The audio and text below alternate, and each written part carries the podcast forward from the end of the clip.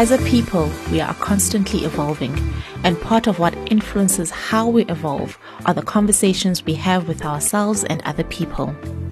Welcome to Evolution Space Chats, where we take a moment to tell our stories, to see ourselves in each other, and to grow in dealing with our daily challenges.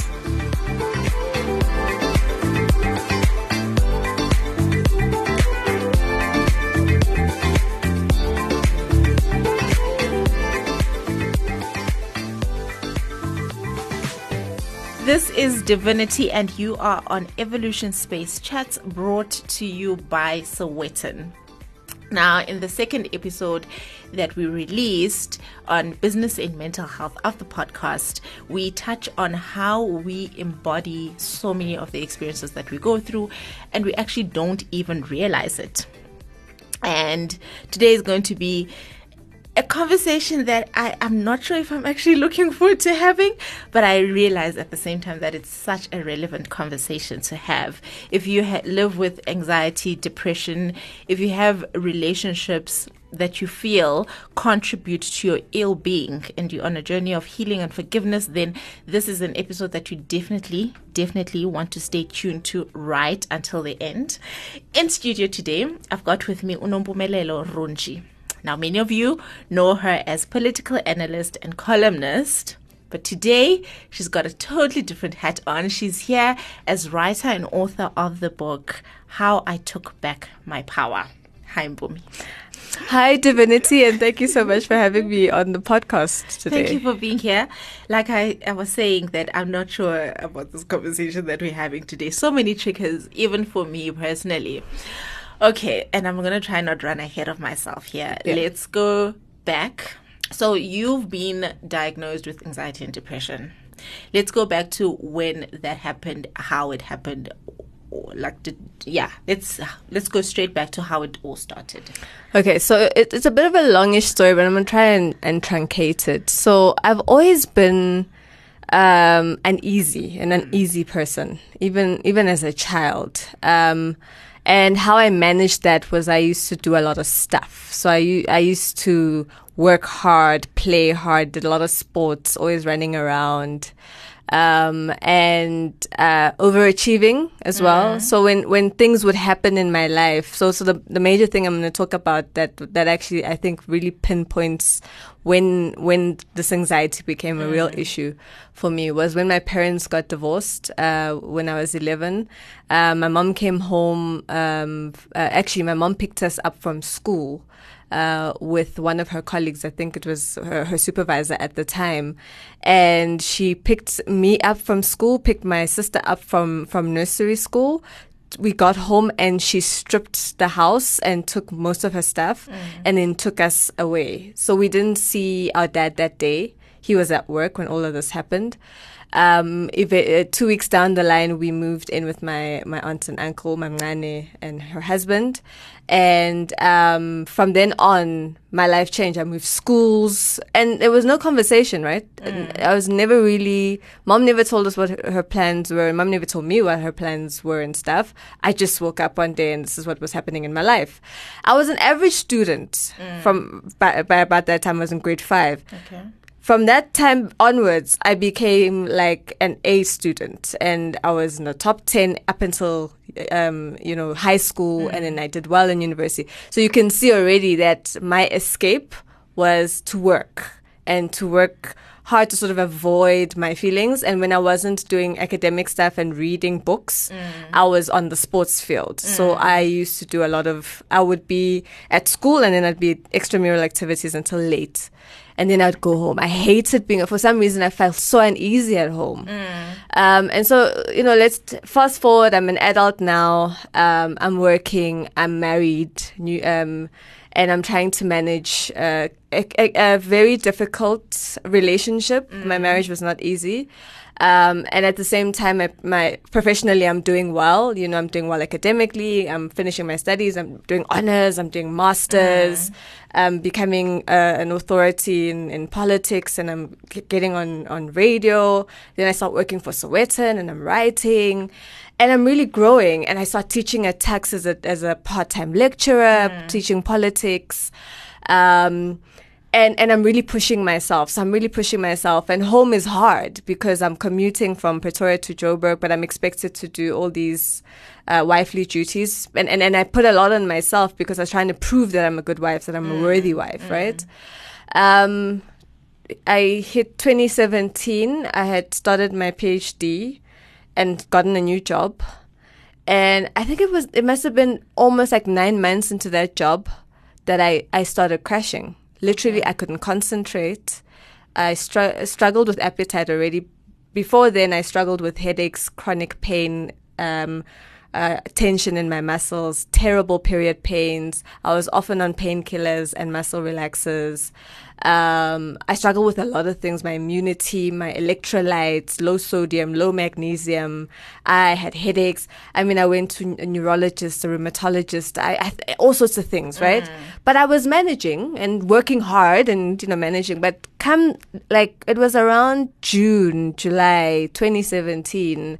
I, I just crashed. And I'm th- at that time I'm like 31 and I'm thinking to myself, I'm young. What's going on? Mm. Why am I having all these issues? No doctor can tell me what's going on. One doctor told me I've got fibromyalgia. Now, fibromyalgia is like a, a chronic pain disease that has no mm. cure, where your nerves are just shooting off and sending pain signals to your body, but there's actually no pain. Mm. And I said, I can't accept that. I can't accept that I'm just going to be on pills for the rest of my life. So I started thinking about maybe this stuff is not just from um, my physical health. It's not just a So physical now, problem. is this at the point where you were having the breakdown Yes. when you had nine months into your new job? Exactly. You're starting to think, okay, maybe Maybe it's the pressure. bigger yeah. and something. So I thought, oh no, maybe it's the pressure of the of the PhD, it's the pressure of work, and I'm just taking on too much, and you know. But literally, I not, I couldn't focus. I, I attended a workshop. I was supposed to be running this workshop, and that was the end of me. I called a friend of mine. I told her, look, I'm I'm I'm falling apart, and and look, I I didn't even I wasn't a, a, a drinking person, but I mm. was craving. I wanted to go down to the bar and, mm. and drown my sorrows. And I was like, this is weird. This is not me, you know? So at that moment, I decided to, to Google um, a psychi- psychiatrist mm. Because I'd never explored that. Okay. I knew at some point that I needed counseling because of my parents' divorce and, and childhood issues and just I just knew, but I never got a chance to do it. Okay, so before we go forward, Yeah. you're saying that you knew that at some point that you needed to to seek mental help Yes. and contact a psychiatrist or psychologist or Yeah. whatever the case may be. Two questions. You're saying that your parents' divorce affected you, but then there were other issues. Yes. What were these other issues that so much for you to feel that Yeah. actually I need to get help to deal dealing with all of this?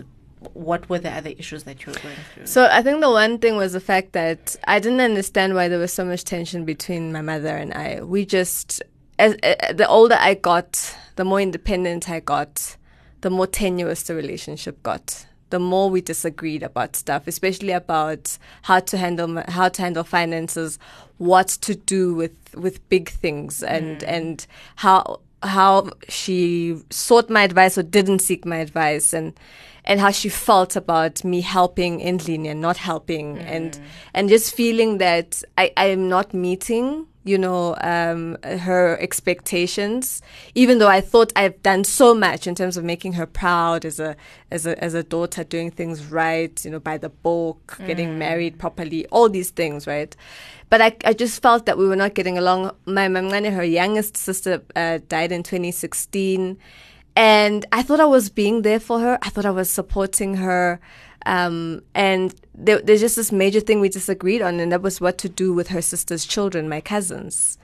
And we just didn't see eye to eye on that, and I felt so frustrated and so angry because I I vehemently disagreed with how she was managing things and. Um, and that really frustrated me because we always put up a front that we had a good relationship. But I think the more life's pressures came, even when even when I was getting married, we disagreed vehemently about whether my father should come to my wedding or not. Mm. Now that confused me because I thought as a staunch Christian, she's already done the whole forgiveness thing, right? she's gone through like the she's gone through the process. process. Like, why is this coming up like almost almost 20 years since they After they yeah. had divorced, and uh, she, the whole scene of her stripping the, her house down and you guys leaving, was there a relationship between you and your dad? Yeah, yeah, that's going to be the second thing I was going to say. So the second issue was that dad wasn't there. And there was this contradiction between how strongly I felt about how I, I feel like I want a relationship with him and that I feel like he deserves forgiveness or whatever, and how my mom felt about it to say, no, but he was never there for you, you know. So how can you now, just as you're getting married, so I'm backtracking, 2012, I'm getting married. Now you want this man at your wedding. What are you talking about? He was hmm. never there, you know. And it's true. He was hardly ever there. He disappeared. He stopped. He, he didn't call us. He didn't visit. Um, in my book, I, I actually went through a process. I went to my father, hmm. literally, and I sat down with him and I asked him questions about, but but what motivated you not to be present? Yet you claim to love us. You claim all these things about hmm. your children, you know. And I have a chapter that's a, a bit of a part of a chapter that's dedicated to that conversation and how. I, I finally sort of understood where my mom was coming from, but hmm. also sort of now understand the flaws in my father. But why did you? Why did you want him at your wedding if he was never there? Because I, I had this romanticized idea that my father always loved us and that there was something that prevented him from coming along. And be, and also because later on in my life, like in while I was in varsity, um, he kind of did show up once or twice. I found I got his number. Um, you know, we needed help to pay my rent at some point, and he did come through once or twice. And then we started talking. I started talking to him, and I started bypassing my mom to get to him because I, I felt like when we were younger, she she was also sort of like a gatekeeper, and, and, and I couldn't get to him. So that was the other thing. I thought she was the barrier from me Yes, having a him. relationship with my father, and I blamed her for that. Um, and that's why maybe I I sort of glorified him in my head because I, I, I decided not to see his flaws because I was too busy blaming my mom for keeping me from him. So so when all of that came to a head, 2016, my mother dies, and mom and I are not seeing eye to eye, and I'm really angry at her. But other feelings started coming up, uh, you know, about mom that I didn't understand. Like, why is it? Why am I feeling so strongly about this issue? Then, of course, I had serious issues in my marriage. So my my marriage wasn't a happy one. Um, um, we we were from the outside, we looked like the perfect couple you know, prof- professionally successful, financially successful. We both look good. Um, you know, we, we just look like the picture of a perfect young couple that's coming up, you know. But, but, uh, but inst- inside at home, the way we, the way we treated each other and the way I've, I felt, I felt like out there when I was at work and stuff, um, I, I, you know, people valued me and, and it was hard for me to believe that, um, I was doing well because at home I felt devalued. I felt invalidated. I felt like I just wasn't also meeting expectations. So that, that, you, you see that, that thread of mm. I'm not meeting expectations. I'm not enough mm. and I'm not good enough, mm. you and know, constantly having to try and try, prove prove myself. So I, I took that into work as well. This thing of constantly pushing myself, taking on more and more. So I think that's what then led to the burnout in 2017 that made me realize that this could just, this could be more than just a physical ailment. So I need to call a psychiatrist. So I Googled, um, uh, you know, in terms of uh, my religious affiliation, I'm a Seventh Day Adventist, and so we've got the, this clinic, Vista Clinic, that was started by um, Seventh Day Adventists, and so I, I went straight there. It's a psychiatric clinic, and I consciously w- looked for a black female psychiatrist because I'm I'm trained in the social sciences. I understand the the whole issue of context and positionality, and I wanted somebody who would understand where I'm coming from as a black person and a black woman. Yes. So I found this doctor, um, uh, you know, Dr. Makubani, and I made an appointment with her, and and you know, I sat down and I I spoke to her like this, like I'm telling you now, like I'm I'm I look like I'm okay, right? So I'm okay, and I'm handling things. Um, and then she she looked at me. She was very calm and quiet. She, had, she didn't say much in that in that consultation. Um, but uh, but I could see that she she had already figured out that there's that something is Something not, not right. okay. Mm. So uh, she asked me, are there are two options. You can do the whole long term thing, and and we, you have to come see me once a, a week or whatever, or we could just admit you, because you know at this point I think that would be of of, of value to you to get admitted and for the full 21 days. So this is then the first consultation. First consultation, and I'm thinking to myself, this is bizarre. Exactly my thinking Yes, as I'm sitting you know, here this hearing is story. bizarre. That, is it not you know, it's a bit want to- much. Yeah. You know, and and I guess that's when it dawned on me that there's something seriously amiss, Mm. and she see she saw that. So I said to her, "Look, at this point, I'm desperate, so I'm willing to try anything." I'm, mm. I'm willing to be open minded. Mind you, though, on the inside, I'm thinking, I ain't telling nobody I'm coming to this place. Like, I'm not telling anybody about this thing. Only person I'm going to tell is my supervisor because I need her permission to get that sick leave. Um, but I was like, this is a hectic, guys. I've just moved from my, my career's going well, everything. Now I'm tell pe- now I'm gonna tell people I'm going to a psychiatric clinic. How do like, explain how do I explain that? So um okay, so I make the arrangements. I went to my um I went to my supervisor. I told her, look, I'm I'm having this challenge and I'm really struggling to cope with my work. She said to me, you know what, Mpumi, you're doing so well and and I'm so happy with your work. I'm willing to give you the time off. So you you just go and take that time. out. We we need you well. So she gave me the time off. I went in. I told my husband he he he wasn't really sup- necessarily supportive because in his view he feels stuff. He feels psychology. He felt at the time. I don't know if his his, his, his mind uh, has changed. My husband at the time because he's now my ex-husband. Um, his his view was that you know we should handle these things as a family you know psychologists just muddy muddy the waters you know they they have their own agendas and whatever but i was like you know at this point really i i, I don't care because i I, I need help. I know I need the help. He was away at the time. He was on a trip, and, and I was I was home alone, and I and that's the the first week he wasn't there. So I went in to to the clinic, and so how it works is you have a psychiatrist and then they refer you to a psychologist. So the psychiatrist deals with all the medical stuff, your med- your meds, and she prescribes all the stuff based on your symptoms, and and and then uh, the psychologist then does all the counseling stuff, all the um, sort of psychoanalysis and, and dealing with your issues. So my psychologist is is sort of specialized in trauma, you know. When I went into her office the first time, uh, you know, the thing that really struck me about something she she said, she asked me, "Okay, so you're here. What happened to you?" And I didn't know how to answer that question. Like, what do you mean? What happened to me? And she said to me, "You, you, you, you know, like, I'm, I'm not using her words verbatim. this is how I Yes, yes. interpreted and heard her when she was saying what she was saying. Is that you look so traumatized, so flustered. It's like something really major happened to you. Like like you've been raped, you've been in a car accident. Like what is the what happened to you? And for the life of me, I couldn't answer that question. I was like. Yo, I, I don't have a specific thing that I can tell you happened I could pinpoint. pinpoint to say, uh, you know, it brought me here. But as we spoke, spoke, spoke through the first session, the the second really powerful thing she said to me that really stuck with me was she said to me, "You are a uh, I don't know if she said 16, but te- something to do with the teens. But you're like a teenager, you know, in an adult's body, and you need to grow up." That that that's something she said to me you know, you could somebody else would have maybe been off- offended by that. Like, oh, how dare she says that to me? Yeah. And you know, how, I mean, um, but I took it as a challenge because I'm the kind of person who likes a challenge, and I because I'm into mm. proving myself. So even in therapy, I was trying to prove myself. like it's so weird.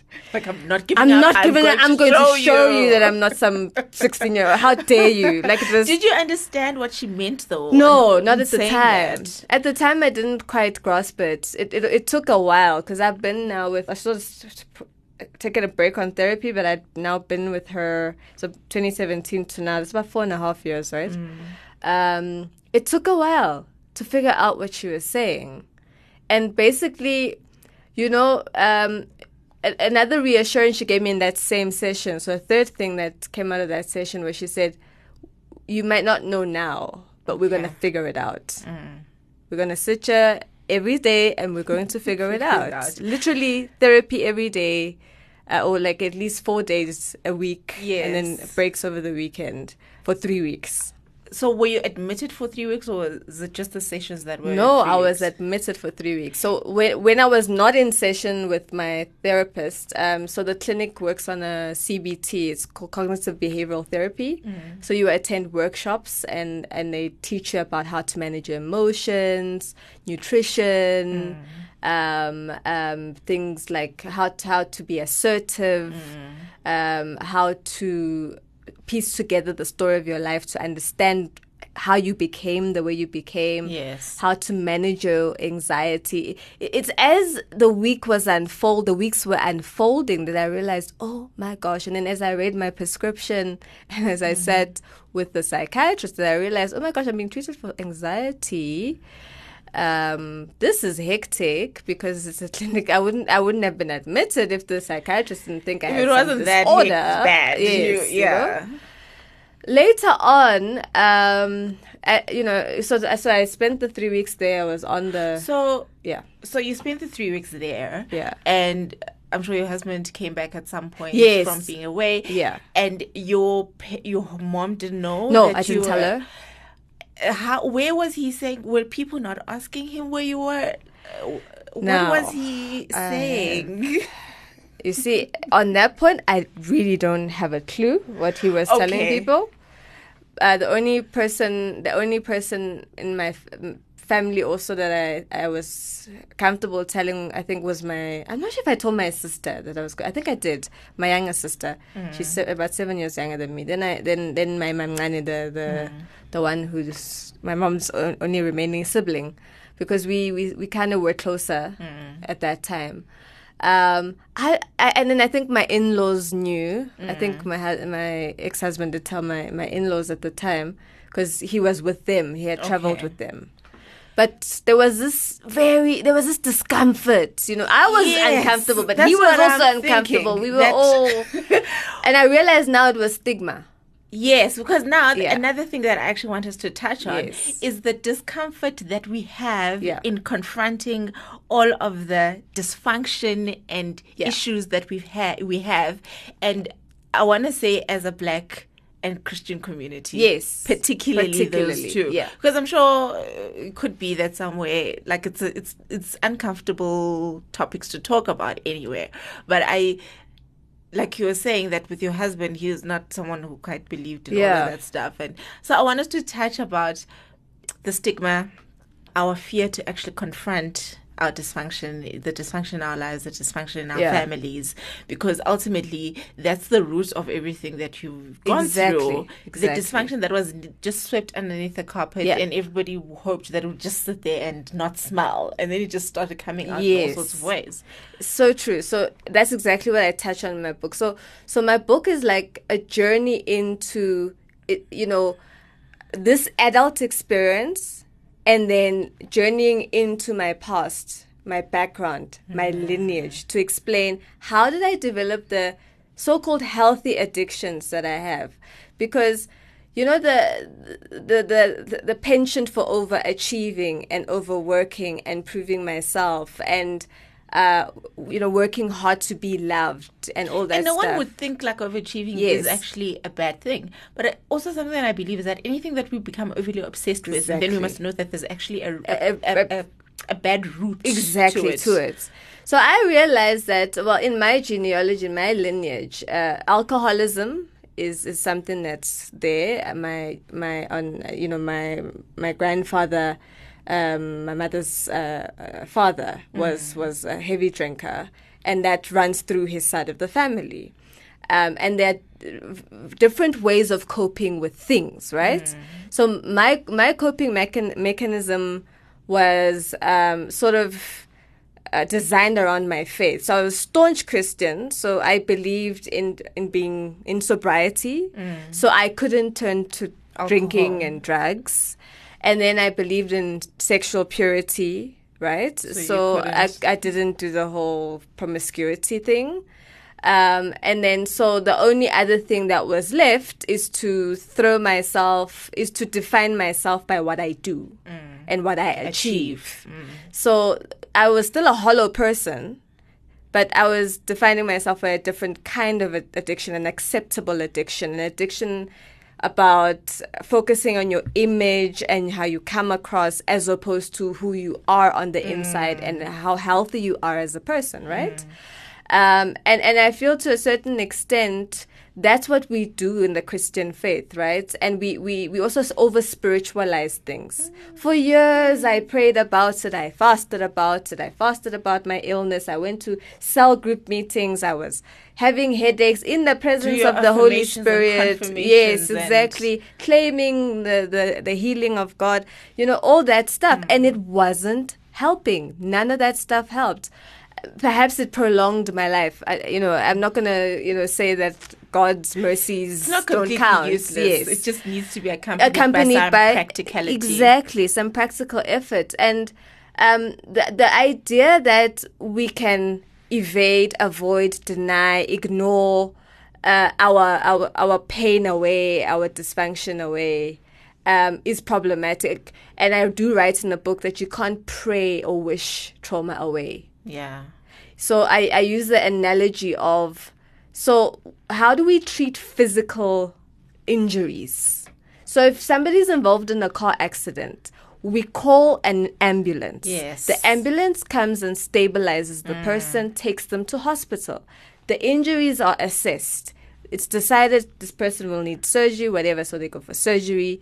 Um, then after that, we, you know, they, they are observed. Then there's rehabilitation. Hmm. You know, let's say maybe it's a leg or something. The person needs to learn how to use the leg again, or if hmm. there's an amputation, whatever. We don't apply that to emotional and psychological trauma. We don't. First of all, we we just move on. Um, and we don't talk about, particularly as black people, we just say, ah, kuzodlula, you know, You must be strong. you must be strong. These things happen. These things happen. You'll life. be okay. Yes, you know, uh, you know, I can think I pailing You know, that's what we say, right?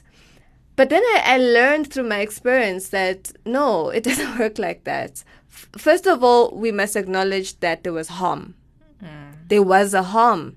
But So- I think that's where we get stuck. I feel like Yeah. we we get stuck there. We don't want to acknowledge that there was harm. Exactly. So so for me that was an important thing that my first admission helped me with. My first interaction with a psychiatrist and a psychologist, they got me to realize and to um, unpack my subconscious mind where I had suppressed all the all the harm, right? And for me, um, I, I'm not talking about things like sexual abuse and like he- hectic um, incident or many incidences of, of, of physical violence. Or they, although they they were there were incidents of physical violence in my in my situation from my from particularly from my mother. Um, they what I'm talking about is really this the more insidious types of abuse. The the psychological abuse, the emotional abuse, the manipulation, the devaluation, the neglect, you know, um, the, the the lack of being seen, being heard, being noticed, is constantly being shut down, um, diminished, uh, dismissed. You know that that that that kind of thing that leaves you feeling so insecure as a human being and always feeling like you're beholden to, to, to your abuser because you need them to validate you. If they mm. don't tell you you're amazing, you don't you can't believe it. And that's what creates a cycle. I feel like I, I so so I didn't I didn't get that affirmation growing up and that validation growing up. I got a lot of criticism. Um, I got a lot of "you're not good enough" mm. messages, mm. And literally being told that um, you you you can't. You, you, you can't do anything other than what I tell you to do. So that controlling type of, of, of, of, of style, and also the u- the use of bullying. My, you know, at, at some point, my mother admitted to that. She said, "I bullied you." You know? Um, and and today we talk about bullying and th- there's activism around bullying. We we grew up being bullied Bullied, you know by our parents our older siblings those who have i'm the eldest so I, I didn't have an older sibling. But but but we grew up with that aggression and then and then some of us those of us who are more sensitive and weak who because I'm, I'm a sensitive person. I, I sound very strong and, and very forthright but i'm actually quite sensitive. I'm quite gentle. I'm quite um i'm, I'm i feel very deeply and intensely. Mm. so and i struggle to be aggressive. Um although I learned at some point to be as a form of lashing out, but I struggled to be aggressive, and so what I what I what I ended up doing was becoming passive aggressive and that's what that was another uh, sort of uh, bad coping mechanism that that was fueling my anxiety and fueling my depression because I, I felt I had no outlet, mm. and that that idea where you start feeling like you are powerless, hopeless, helpless, mm. you're just stuck mm. because you can't even if you tell this person who's hurting you, they don't care. They don't care. You know, because the, the, they, they're not going to hear you. They don't see you. They don't respect you. Um, and that's what I felt like in my relationship with my mother. And, and that's what I felt like in my relationship with my ex husband mm. is that I'm just disrespected, totally disrespected. I'm not seen as human uh, to the extent that I'm dehumanized in this relationship. And particularly when I raise concerns or I raise discomfort or I want to disagree. Uh, the, the, the way that would be received was was such that was such to say um, you you you're just not acceptable mm. if you if you don't meet you know if you don't want to follow uh, toe the line mm, kind of thing. Mm, and for the lo- for for the longest, I tried to toe the line until I realized that um, th- there's a conflict inside of me. So there's Mpumi, there's the Mpumi who's a columnist and, and the social science researcher who is constantly concerned about the plight of black people in this country um, and how the politics uh, how, how politics is not serving them how government is not serving us how how the process of of reconciliation and you know the TRC and all of that stuff mm. didn't serve us as a people. How we are still marginalized and and how agency is still um, you know literally being stymied and you know we're prevented from from from from self actualization and from reaching our potentials. I that that is what I dedicate my work to, uh, you know, and that's what uh, my research is about. But how do I advocate? for justice and fairness and equality um, out there yeah, when, when, I'm to... struggling to advocate for myself mm. and that equality and that respect and that dignity. Um, I'm struggling to to advocate for myself within the context of my relationships, the closest relationships, mm. and and I tolerate uh, being treated unjustly. I tolerate being treated as less than. I tolerate uh, the unfairness, you know, mm. and and I go to church and I pretend like my family is happy and beautiful, and and and even when you even when I try to raise it in the context of church, when I try to speak to some people, the response that I got was that as Christians, maybe maybe it was the spaces I was in, mm. like you say, like I think you said, divinity. We we we're just not ready to face mm. the the truth, and and and the fact that life is not rosy just because we know Jesus, mm. um, and that we're not promised that things are going to be perfect, perfect, but we want to present this per- picture of perfection. Picture, yes, and that's what that was a conflict. I think that was what was making me physically ill. Mm. Is that I was living a life totally, completely against my core values. On that point, I want us to. You speak, I was listening to you speak on a different platform launching your book. And you speak about the habit you had of dissociating. Yeah yeah. Can we touch on that? So um, i learned about this as as i was doing my therapy but um, so it's it's basically where you you just live in denial and you start making up you know sort of fantasies. It can be a sort of a, it can be a physical experience where something is happening to you and you sort of have an out of body experience and and you don't you don't see it. You don't feel it's it happening like you're saying that i can't handle this. Yes. whether it's emotional or, physical, physical, yeah. you're saying that i can't handle this traumatic experience that's yeah. happening to me and so you almost just escape yes, from it. you completely escape from it. It's not happening to me. It's happening to somebody else and you like and it's you like almost like live another Yeah, life it's like completely, completely- like not like a person who's gone through a traumatic experience. exactly. You're just like, you know what, I'm leaving this here Yeah. and I'm going on and this is how I'm going on. exactly. And you w- went through that. I did. And how did you come back to self? So, yo, it was it was really rough. It took a lot of my it it took a lot of my therapist having to tell me um, that I need to face the reality that so so it's it's, also connected to cognitive dissonance. So cognitive disson- dissonance where where you're struggling to reconcile um, the conflict between um, so sort of what you think and the reality that you're faced with. And and so you you rationalize. So I I I I struggled with cognitive dissonance and i think that's what fueled my dissociation is that i would rationalize now cognitive disson- dissonance as a child where um, and i've learned this through through my therapy but also also doing research and stuff is that as a child we can never see our caregivers as bad people because we depend on them. That's why as kids, um, you know, we, we, we will be treated badly by our mothers and fathers in different ways, but we remain loyal to them. We won't tell other people what our mothers are doing to us, what our fathers are doing to us, our uncles, our caregivers, because we can't see them as bad people. Because if we do that, where do we turn to? And we depend on them as people, children. little people. you're like, I'm a little I'm a person, so the big person must know best. Exactly. The big person is right. The big person is best. So he can't be bad. Then it means It has I'm to be bad. me. Exactly. So I grew up with that mentality that my mom can't be wrong. Mm. I'm the one that's wrong. Mm.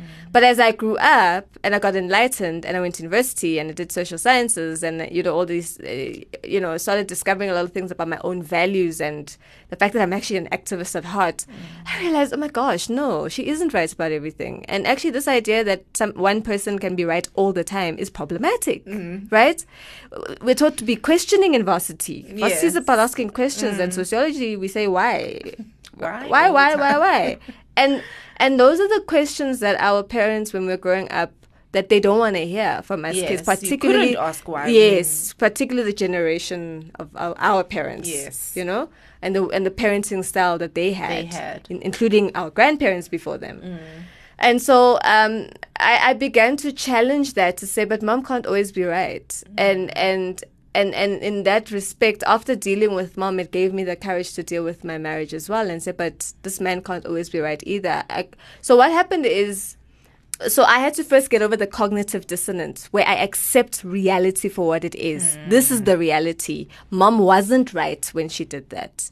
You know, mom wasn't right when she told me that um, if if if I don't study hard and do well in my studies, she doesn't know what's going to become of me because generally the message I always got was I'm lazy, I'm not industrious, um, you know, I'm too slow, you know, things like that. Those, that's what I was taught as, told as a child, and I always felt like um, I'm just this failure.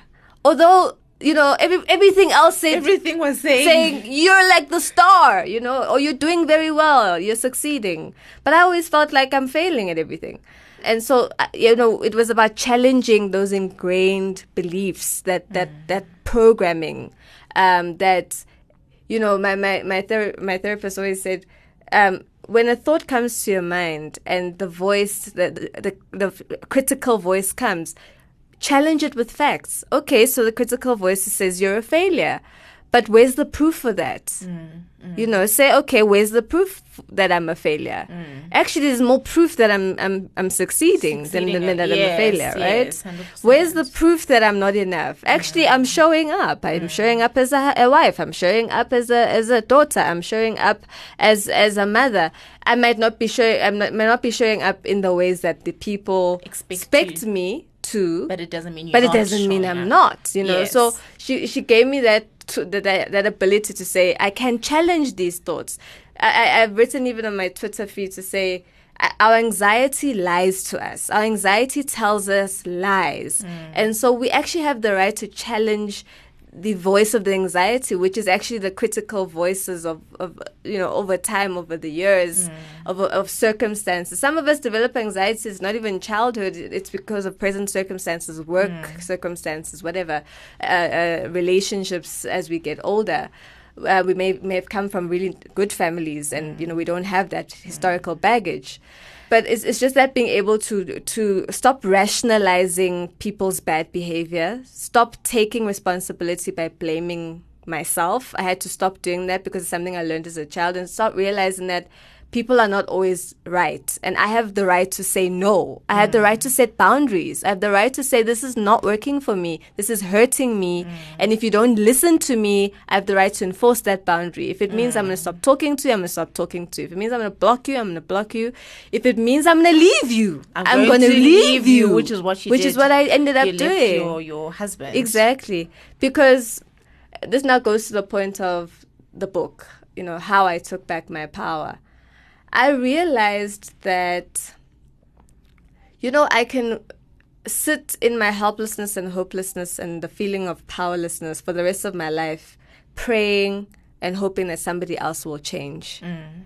Or somebody else will, will adopt my values, mm. you know, and say, okay, I see where Mpumi is coming from. Maybe I can meet her halfway. But I realized that that's an unloving thing to do. And, and loving to And loving to myself, but also to the next person. Mm. To wish a person to be who they're not or something they're not is not loving. And I had to realize that, um, firstly, I need to take responsibility for myself because that's the only person I can change and the only person I can deal with.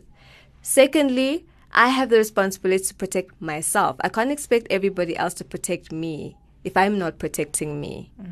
Thirdly, um, I can't impose on another person um, my values because then I'm becoming like the abuser or I'm becoming like the person who's oppressing me or that I feel is exploiting me by f- trying to compel them to see and take my point of view and not giving them the space and the time to decide whether or not they want to do that.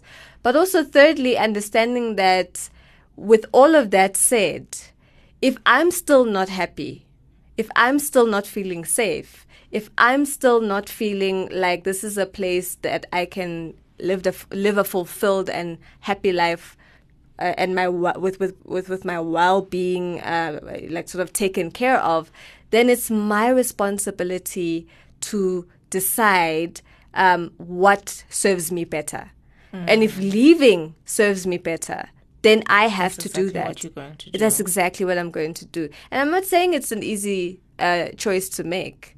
Um, you know, uh, you've got a lot of things when when you're in that kind of situation. You're, you're contending with a lot of things. You're contending with the social pressure. Um, will my family understand? Uh, will you know my sort of sort of uh, social circles? um, and and my faith community in particular, because for us as Christians, we're really embedded in our faith community. Um, how are they going to receive me? There's the internal pressure of the shame and the guilt. Am I doing the right thing? Then, of course, is the theological pressure also as a, as a Christian. Mm. Our ideas around divorce, mm. our ideas around how we think God thinks about divorce. And I had to reconcile that with myself because one of the things I do touch on in the book is that I, I told myself I'm never, ever going to get divorced because my I thought my historical mission was to break the cycle of divorce in my family because my mom got divorced, my grandmother before that got divorced. and now so here you are. Here I am. How could I be getting divorced? But I had to reconcile something with myself. The same God that says he hates divorce in the book of Malachi, chapter 2, also hates um, uh, oppression, abuse, uh, exploitation, mm, mm. and also makes also has other commandments about how we need to relate to each other and mm, treat each other in relationships. And so when somebody is not living up to that and it's leading to my destruction, I can't sit back and not fight for myself. Of course not. That is bad stewardship because the first thing that God made me a stewardship is of my a steward of is of myself, my well-being, my health, my talents, and all of that. I owe that to God, and that's actually one of the conversations I had with my ex-husband was to say, I, in as much as I have made a vow um, to to stay here until death do us part. I've got a duty towards God to protect myself and be a good steward of my health and well being. And being here is not serving that, you know. And and and so there are sacrifices. I mean i walked away from my house. I left um, a great life. I had to sort of struggle you know make financial decisions that were very difficult. I was a, a new mom. My my daughter was had just turned two uh, was just about to turn two when i left with her you know. Mm. Um, so there are sacrifices to be made in in, in our in our reclaiming our power and exercising our agency in the most difficult situations. And I'm even thinking about women who are. Um, I'm, I'm wrapping. I don't. I'm I'm even thinking about women who are um, stuck in relationships where they're fully dependent on you know uh, the the male counterpart who um, don't have the support system and the networks and all of that. Um, but at some point, there's just something that needs to click about um, preserving ourselves. But I think it's also uh, then be- becomes like um, a challenge. There's a societal and cultural yes. challenge to say we need to create an environment and safe spaces and supportive spaces where people who find themselves in those kinds of situations can find solace. Because for me, yes. if it wasn't for the few people who believed me, firstly, when I told them, mm. and then secondly, didn't just uh, speak, you know, just talk about how they wanted to support me, they did. Mm. They actually put money where they mouths were. Yes, they they yes. gave me advice. They linked me to networks. You know, and literally, I've built my life through that support system. And I was about to ask you to speak about the concept of holding up space, but I think you have deeply gone into that. And I always say that we need to create the kind of society environment that we want to live in yeah. that's that enables us to live a well life mm. and if we are not going to be the ones to do that if we are going to stay in abusive relationships if we are not going to confront the dysfunction and the toxicity that we see in our lives and in our communities and then there's literally just no hope because yeah. like you're saying we can't just keep on talking about it we need to bring ourselves forward with our resources to say, okay, here we are. How are we going to make this work? This conversation has been just jewels, jewels, jewels, and more jewels. And I think you and I must just continue somehow, somewhere else. Yeah.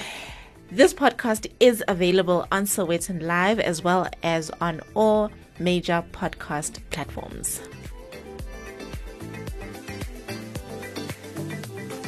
Be part of our community and follow us on our social media platforms. Till we meet again next week, Magudete ubumnyama kuvele ukukanya. Love and light.